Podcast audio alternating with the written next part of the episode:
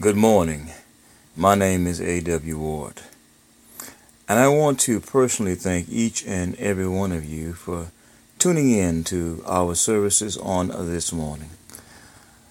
We are certainly living in very trying times, times in which we are forced to separate physically. Nevertheless, we should always strive to be together in unity. And so I want to encourage you to really open up your hearts and mind and receive with meekness this word this morning that is able to save our very souls. We're going to look deep within God's word and ask a very serious question of ourselves. Can our faith withstand the fire?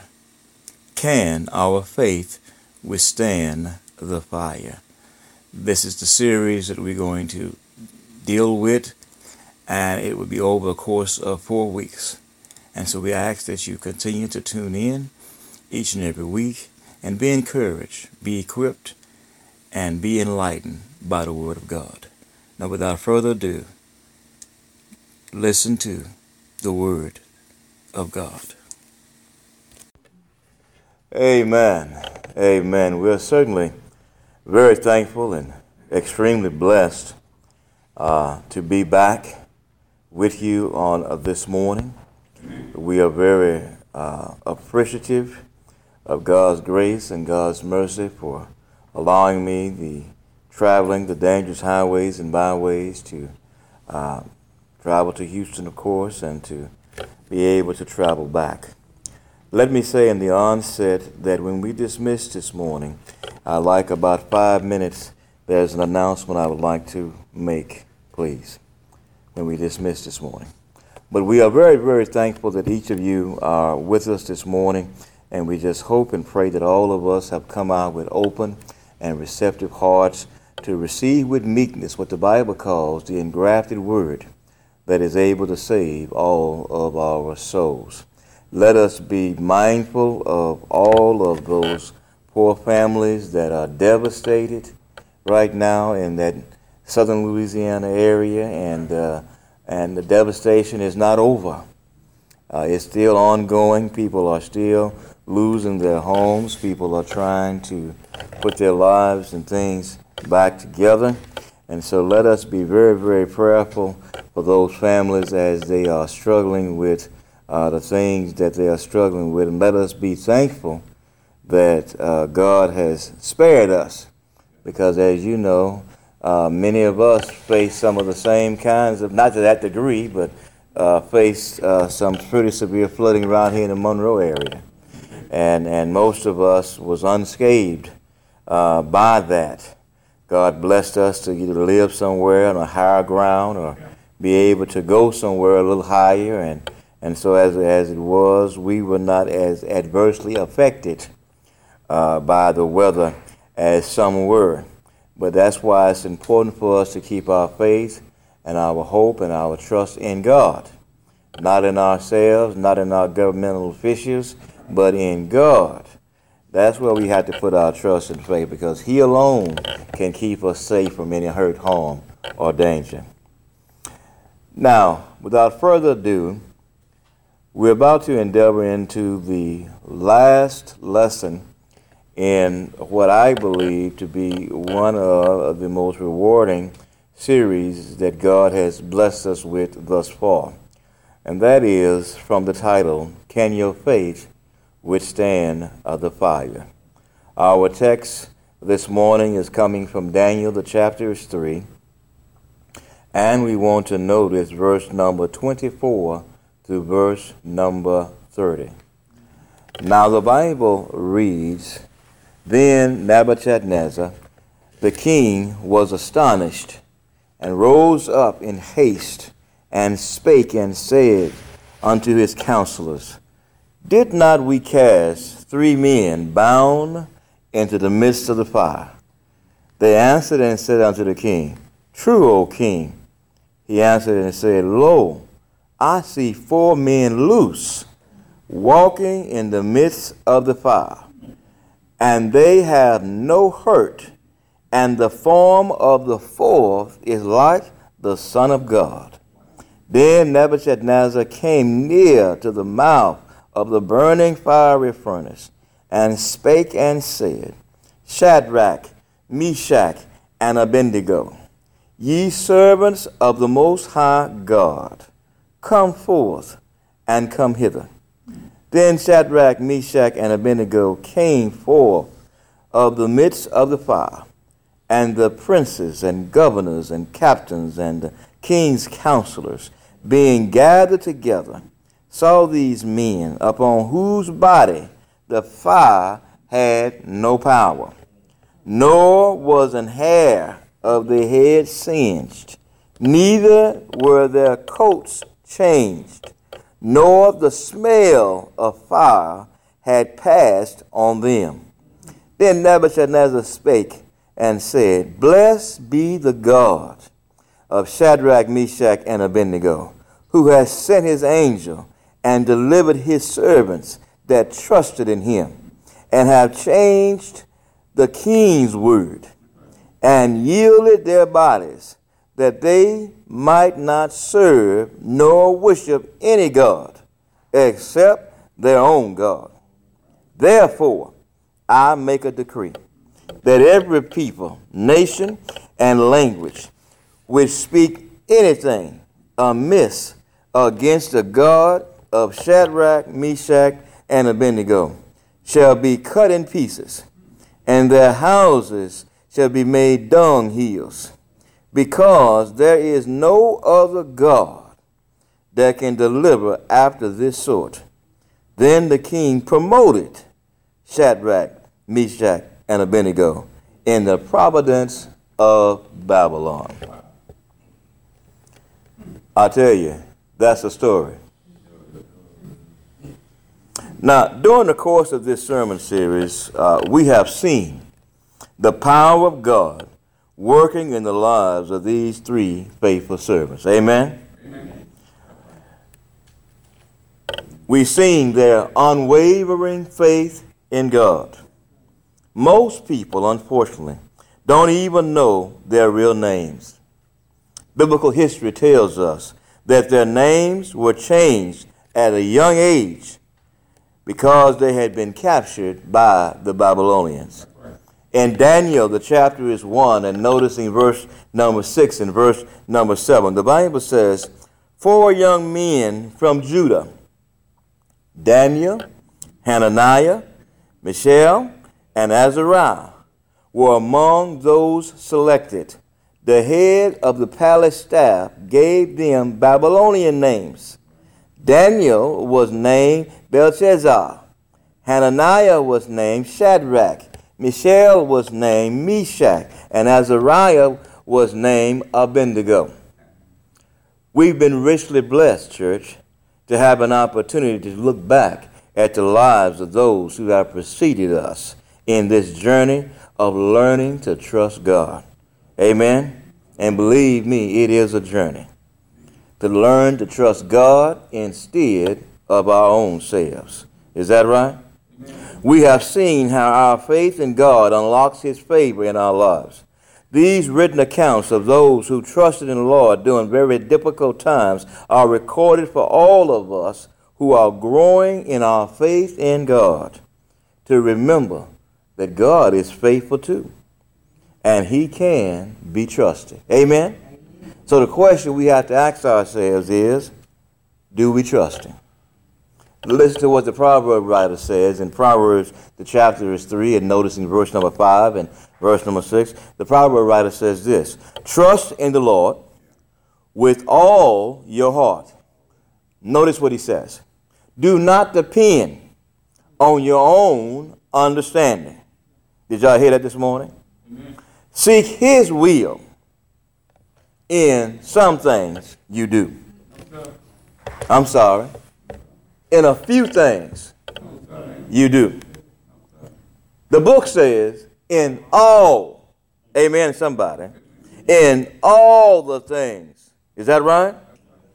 All the things and in everything that you do. And then the Bible says something else. And he, he who He God. He will show you which path to take. Amen. You see, it's not up to us to take our own path. It was it not Jeremiah, Jeremiah ten twenty-three. That passage is not there, but you can jot it down if you, if you need to. Jeremiah said in Jeremiah ten twenty-three, O Lord, I know it is not in man that walketh to direct his own steps. You see, it is God that gives directions. I have told people over the years, and in particular to the ladies, what makes a man good is not his height, is not his body dimensions, is not his bank account, is not his home and his car, is who he takes his orders from. The Bible says that a good man takes his steps from the Lord. The Lord is the one that orders his steps. It's not, it's not talking about him being six foot four and broad shoulders and clean shaven. Amen, somebody. But rather, who does he take his orders from? That's what makes a man good. Amen, somebody. Listen, church. The Apostle Paul wanted all of his readers to realize that God's word is designed to give us hope during the troubling times we will face. Did y'all hear it this morning? He didn't, not, not what we might face, but what we will face during our lives. That's why when the Bible says in Romans fifteen and four, for everything that was written in the past, and notice what Paul says, was written to teach us. Did y'all hear it this morning? Amen. Paul said everything that was written in the past was written to teach us, so that through endurance and the encouragement of the scriptures, we might have hope. That's important for us to understand. There are many people that are misguided to believe that we don't need the Old Testament. But people that believe that don't know what Paul said in the New Testament. Because clearly Paul says things that are written aforetime King James language are written for our learning, that we through comfort and patience of the scriptures might have hope. Now, anything that's written for us to learn from, how can we say we don't need it? Because if you don't need it, then you don't need to learn from it either. Amen, somebody. Our text was divided into four parts, church. This gives us an opportunity to gain a better understanding and a greater appreciation for the need of trusting and serving the true and living God. Those four points were the trouble, the trust, the testimony, and the triumph.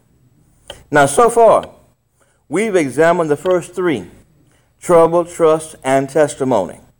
Now, today, we want to explore triumph. I think that we all can agree that this sermon series has been the source of both encouragement and enlightenment to us all. Amen, somebody. Amen. This series has given us a unique opportunity to see what true faith looks like. In fact, we have also been shown what it means to have true faith in God. Church, listen. In the first lesson, we saw that true faith confronts challenges. Amen. This is very, very important. True faith confronts challenges. This is the reason why, church, listen, when something is going on that's not right, we have to lovingly address it. Did y'all hear me this morning? Amen. We have to lovingly address it. That's from the pulpit to the back door. That's what faith is. Faith does not, hear me well, faith does not go alone to get along. That's not faith. That's foolishness. Are y'all following me this morning? And I'll tell you again, from the pulpit to the back door. That's not faith. Faith confronts challenges. Because listen, church, how else can we grow in our knowledge and our understanding of the Word of God if we're not willing to stand on the Word of God. It's standing on the Word of God that proves to God that we are ready, willing, and able to receive more of His Word that we can grow thereby. If we're not willing to stand on the little we know, what's the point of God giving us any more? Amen. What's the point? We won't use what He gave us. Amen, somebody? Parents, if you give your child, you know, uh, if you give your child one thing and you're not properly using that, why go give him something else? You want them to use what you gave them. Am I right? And once they have shown responsibility of what you have already given them, now you can consider giving them something additional. But not until then. You see, so true faith confronts the challenges. But not only that, church, true faith confesses the Lord. Did y'all hear me this morning? True faith confesses the Lord. And this goes back again to standing on the Word of God. I can't say that I'm a gospel preacher, but I will not through my words and my deeds show that I am faithful to God. Confession of the Lord is more than making a statement. Anybody can make a statement. Do you remember in our second lesson where we saw King Nebuchadnezzar made a statement? He made a statement. He made a confession, a verbal public confession. And then we saw in lesson three, the same man that had made a public confession came back and created a golden image and dared everybody to not fall down and worship it. Made himself a god. The same man that at one time had made a public confession. I mean, church, listen. Confessing Christ is more than getting up and saying, I believe Jesus Christ, the Son of God. Because listen, I ain't got to say it, but I got to show it. And when I show it, that's when I'm really saying it. Is everybody follow me? That's when I'm really saying it. It's when you can see it. If you can't see it, I ain't said it. My mouth might have been moving, but I ain't said nothing. That's when you can really know what I'm saying through what you see, not through what you hear alone. Are y'all following me this morning? Hearing is one thing. But is it not a statement that says seeing is what? Seeing is believing. Amen. So you see, true faith confronts the challenges. True faith confesses the Lord. But listen, here is the reason why this is so important. When we do that, true faith confounds the enemy. It does. Because, see, the enemy, and the enemy, the enemy being, let me explain who the enemy is. The enemy is anyone who will not take a stand for God. Did y'all hear me? Anyone who will not take a stand for God is the enemy. We're not talking about some abstract thing way out there in the world someplace. We're talking about people that don't love God enough to stand. That's an enemy of the cross of Christ. Understand that. Now, they may be an unwilling enemy. They may be an ignorant enemy. But they are still an enemy nevertheless. Okay? All right? And you see, when people don't understand you taking a stand for what's right, it's because they don't know God. Are y'all following? Amen. See, you don't back away from standing before God because other folks say, well, I don't know why you modeling with that. You know, just don't say nothing. Yeah.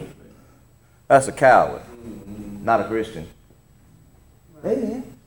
That's a coward, not a Christian. See, a Christian is going to say something. Matter of fact, that's what Paul says. Paul says this, speaking the truth in love. Mm-hmm. He says, that you may grow thereby. Am I right about it? Now, notice how growth takes place. When the truth is spoken, and when the truth is spoken, which is motivated, how? By love. So when truth is motivated by love, what happens? Growth takes place. Now, guess what? The same thing happens in your family. When you corrected your children, you told them what? The truth. What was the motivation behind it? Love. What was the end result? Growth and understanding what you as a parent expected of them. Am I right? Truth spoken in love, okay, will produce growth.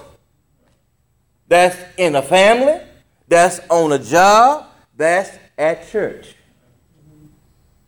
Truth got to be spoken, but love has to be the motivating factor. Are y'all following me? You can tell somebody something right in the wrong way, and they can't receive it. That's right. Right. Are y'all following this morning? Amen. It's a wrong way to even say what's right. Did y'all hear me? Mm-hmm. Let me give you an example, because folks look at me like, what, what, what, what do you mean? Okay, let me give you an example. You on your way to hell if you ain't a member of the church. Okay? Now, true is, if you die outside of Christ, are you not lost? Mm-hmm. That's the truth. Wow. But if I done said it to you like that, even though it is true that salvation is in Christ, Second Timothy two ten, yeah. But the way I said it, how I fixed it, well, you ain't going to receive it more than likely. Even though it was the truth. Yeah. Are y'all following? Yeah. That's why the truth has to be spoken, but it must be spoken motivated by love. It ain't the fact that I'm trying to ridicule you. It ain't the fact that I'm trying to belittle you, make you feel dumb and stupid. Yeah. Yeah. The fact of the matter is, I'm trying to reach you with the good news. What's good? Tell you you're on your way to hell. What's good about that? Yeah. Yeah. The gospel is what? Good news. Am I right? So what's good news about me telling you you're on your way to hell? Tell me, what's good about that? Nothing. That is not good news. Amen. And I'm trying to give us a, an example that I know we all are familiar with. Am I right? Yes, it's the truth. You die outside of Christ, you lost. That is the gospel truth.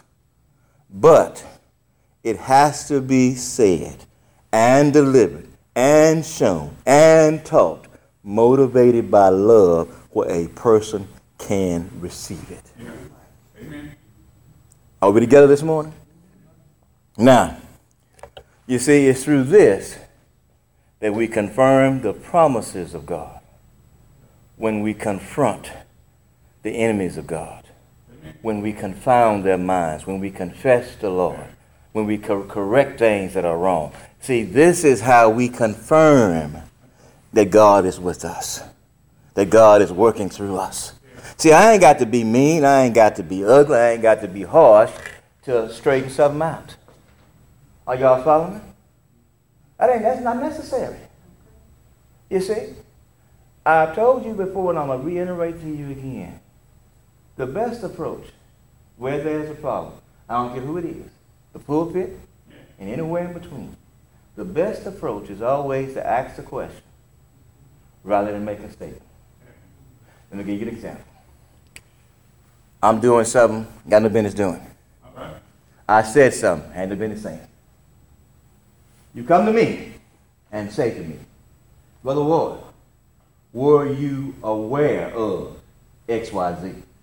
Brother Ward, did I understand you to say X Y Z? Brother Ward, did you do X, Y, Z? Are you following? It gives me an opportunity to address what your question is without being defensive. Because you just asked me a question. Are y'all following? You didn't tell me, oh, you messed up. Oh, you did this. You ain't had no business doing that. You know better than this or that. And I tell us again, who don't know having somebody's wife, impregnating her, and then covering it up is wrong? Mm. Who don't know that?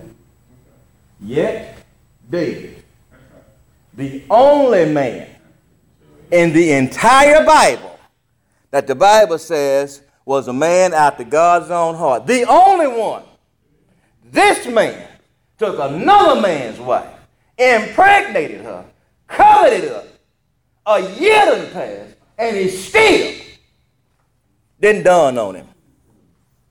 Then done on him. How he done turned against God. How he has sinned. Then done on him. Took the prophet coming along and painted him a nice little picture. Y'all know the story about the rich man that had many lambs and one poor man only had one. And the rich man threw the feast for a friend, went and killed the one poor man's lamb. Took his lamb. David was infuriated. He said, the man that done this thing shall surely be put to death. And then the prophet said, thou art a man. And for the first time, for the first time, and you might as well say two years, because think about it. It takes nine months to have a baby. Yeah. So all this time done passed, hadn't even done on him. That's why I want us to see how easy it is for Satan to confuse and to confound anybody. Don't look at somebody's position and say, oh, I know, I know Brother Ward know better than that. I know Brother Sam know better than that. And of course, we know better than that. It's a question of whether or not we've been tricked, bamboozled, fooled. Amen. Blinded. That's right. And anybody, hear me well, anybody can be fooled if you're not careful. That's why we have to have compassion. That's why we have to have empathy. That's why we have to show mercy for everybody and give them an opportunity, as the prophet did David, to realize within themselves, without you telling them, show them they was wrong by a question and example. And then when a person is doing something ignorantly, the Spirit will cause them to see your point. Y'all see what I'm saying? Amen. And they'll realize, oh my God, you mean I said that? You mean I done that? That ain't what I meant to say. That ain't what I meant to do. Hello, everybody, let me ask you a question.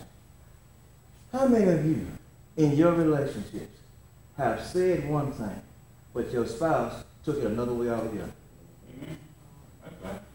Huh? How many of you? Can I say all of you? Every last one of you.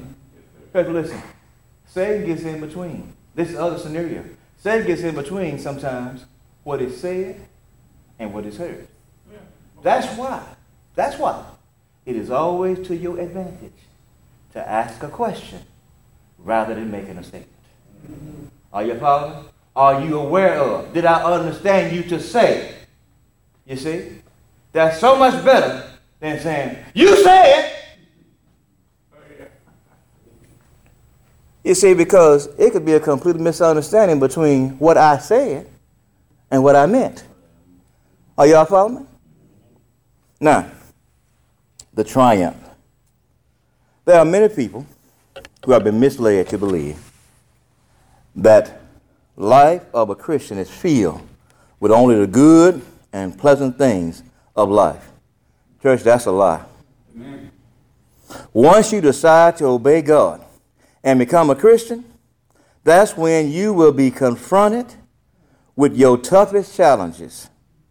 It is through these challenges that you will learn to trust God and continue to confess your faith to others around you. Remember, confession of faith is more than just words. It's your actions as well. This is what will confound your enemies. They will expect you to fold under pressure, but instead you will flourish. This is your confirmation that God is with you.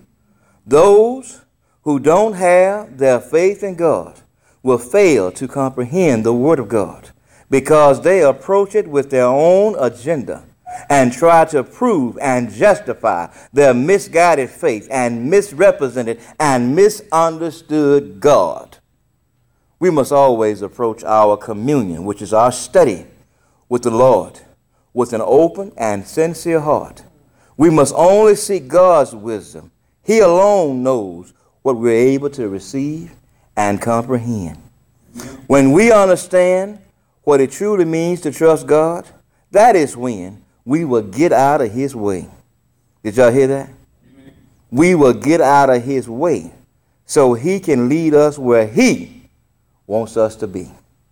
Remember, our understanding of God's word depends on our willingness to trust him with our lives, not our intellect, education, or even our role in the church. Amen, somebody.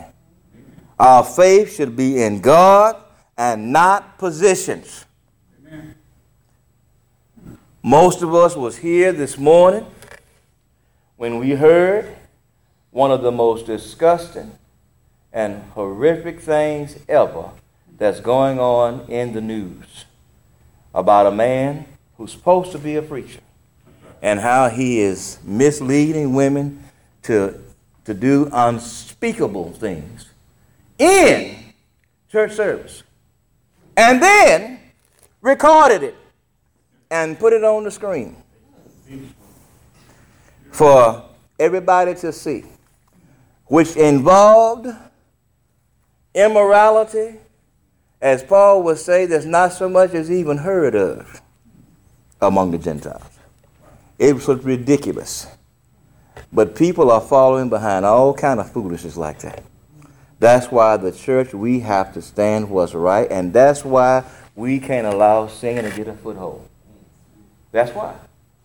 Because if sin gets a foothold, you will find all manner of evil among us as well if you don't put a stop to it.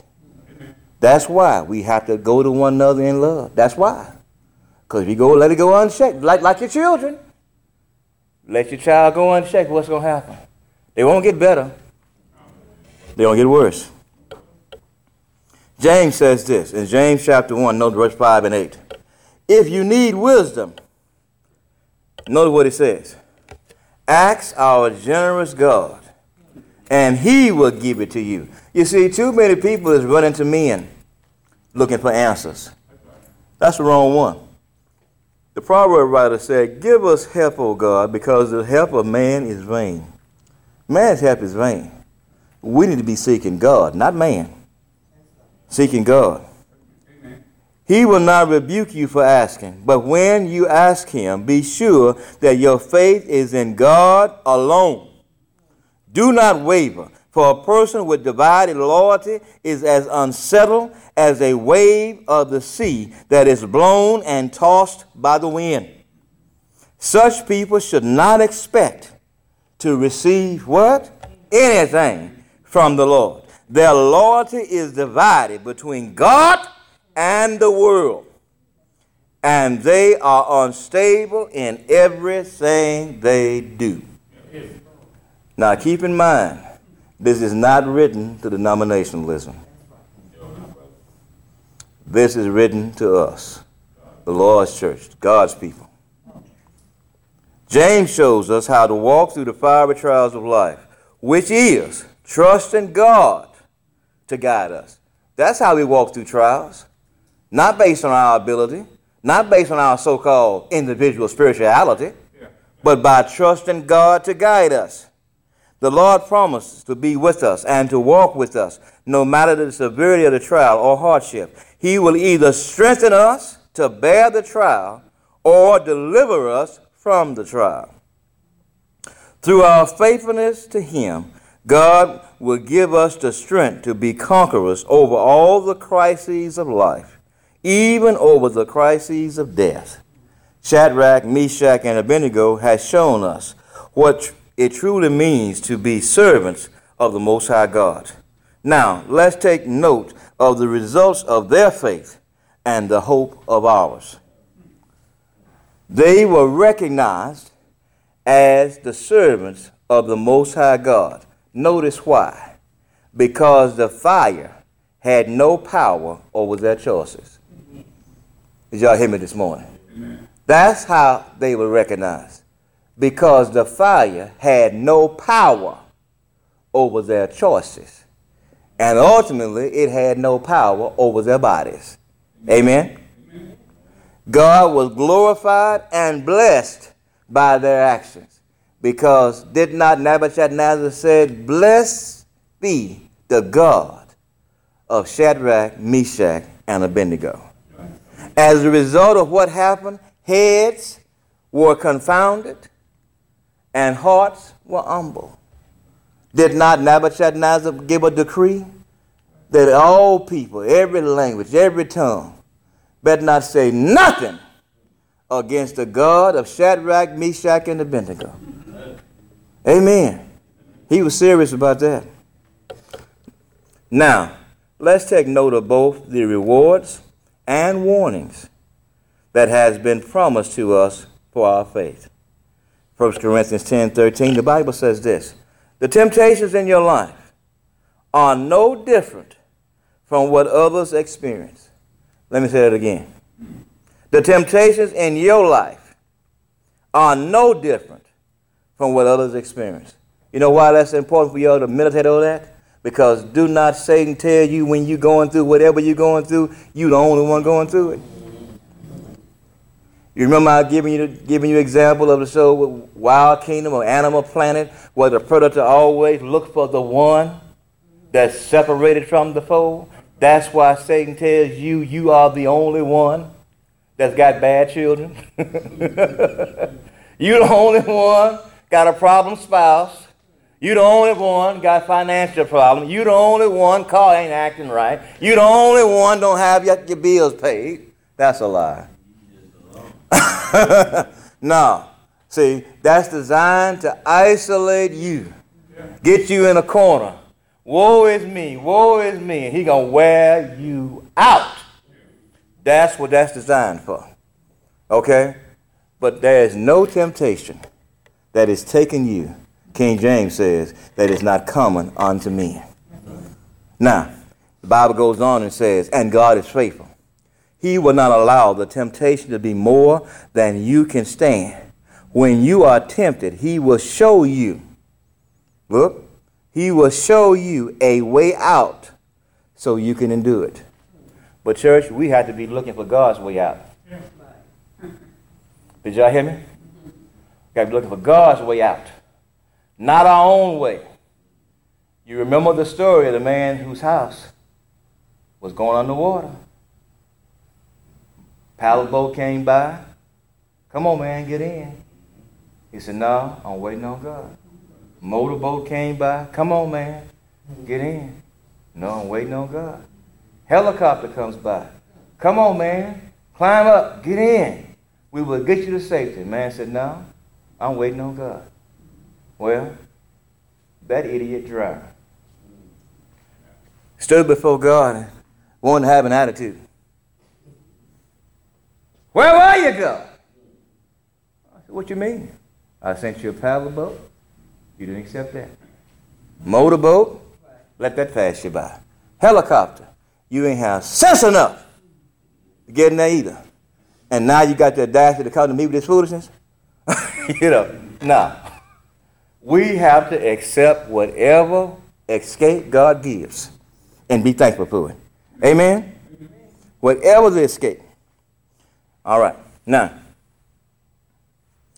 Paul says in Second Timothy four seventeen, "Notwithstanding the Lord stood with me and strengthened me, that by the preaching might be fully known, that all the Gentiles might hear. And I was delivered out of the mouth of the lion, and the Lord shall deliver me from every evil work, and will preserve me unto his heavenly kingdom, to whom be glory forever and ever. Amen." Listen, the Lord stood with Paul. The Lord strengthened him. And why? Paul did not let his ad- his adversity stop him from preaching the gospel. You see, that's what many times what we do. We let any kind of little storm come along, and then all of a sudden, I'm going to stop. Don't let me have a headache. "Oh, I can't go to church. Child, my head was hurting. I can't make it today. Oh, my hip was hurt." Let Monday come. You can have a headache, hip ache, back ache, stomach ache. You're going to be right there on that job. Sick as a dog. But you're going to be there. Amen. But any of those things come along, folk will use as an excuse to abandon the word of God. But church, all it shows is where our where our commitments really are. And it shows where our trust really is. We got more, think about it. We got more faith in the job than we do in God. Amen. Amen. Now, because we don't expect the job to understand we sick, but we expect God to understand it. Does that sound fair to, to God? Not to me, it don't. Listen to what Isaiah said. Isaiah forty-one and ten. Isaiah said this. Don't be afraid, for I am with you. Don't be discouraged, for I am your God. I will strengthen you and help you, and I will hold you up with the victorious right hand. You see, God is going to be there with us. But don't let situations and circumstances confound us to think that God is not here because we're facing a difficult time. Difficulties are part of life, church. Y'all hear me? Yeah. We've already discussed over the course of this series, it's not crisis in life that that that that that that that that that shows us who we are, but it reveals who we are. It don't make us, but it shows shows us. Amen. It reveals exactly who we are. God uses these adverse situations as opportunities to grow. We just have to look at them like that. It's about our perspective on the problem. It's not the problem, but our perspective about the problem. All right? Listen to what, what, what Samuel said in First Samuel two thirty. Samuel said this, but I will honor those who honor me, and I will despise those who think little of me. Something to think about. We must clearly understand that true faith does not compromise or second-guess God's word. Because it's seen in Abram, Abraham, faith is obedience. In Hebrews eleven eight, the Bible says, by faith, Abraham obeyed when he was called to go out to the place that he was to receive as an inheritance. And he went out, not knowing where he was going. Faith is, church, obedience. True faith has the assurance to say, I know my God is able to deliver me. And it has the confidence to say, I believe that my God will deliver me. But it also has the humility and submission to say, but even if he does not, I will still trust him. As Job once said, it should be clear to all of us by now that our faith is shown in our obedience, just as theirs was. This is especially true when we're standing before the heat of the world's blazing fire. Let's strive, church, to grow in our faith so that we too can one day say as Job, though he slay me, yet will I trust him. Can your faith withstand the fire? That's the question that we've asked for the last four weeks. And I hope and pray that all of us have took an honest assessment of ourselves, honest assessment of ourselves to see whether or not our faith can withstand the fire. Yeah. You see, you can't look around at somebody else and try to figure out what their faith will do. You got to look in that proverbial mirror and see what yours is already doing. And based on what it's already doing, that's how you can determine what it might do. Notice what I said. What it might do. You still don't know what it will do, but you can hopefully guess what it might do based on what you're already doing. Is that all right? Now, if you're not a Christian this morning, you become a Christian, first of all, by hearing and believing the word of God. Acts fifteen and seven. By repenting of your sins. Luke thirteen and three. By confessing Christ to be the Son of God. Acts eight thirty-seven. And by being willing to be baptized for the remission of our sins. Acts two and verse number thirty-eight. And the Bible said God will add you to his church. Acts two and forty-seven. If you are a member and you have strayed away, James says this in James five sixteen, confess your faults one to the other and pray one for the other that you may be healed. The effectual fervent prayer of the righteous man will avail much. If you're subject to the Savior's invitation, let it be known to get a stand and sing.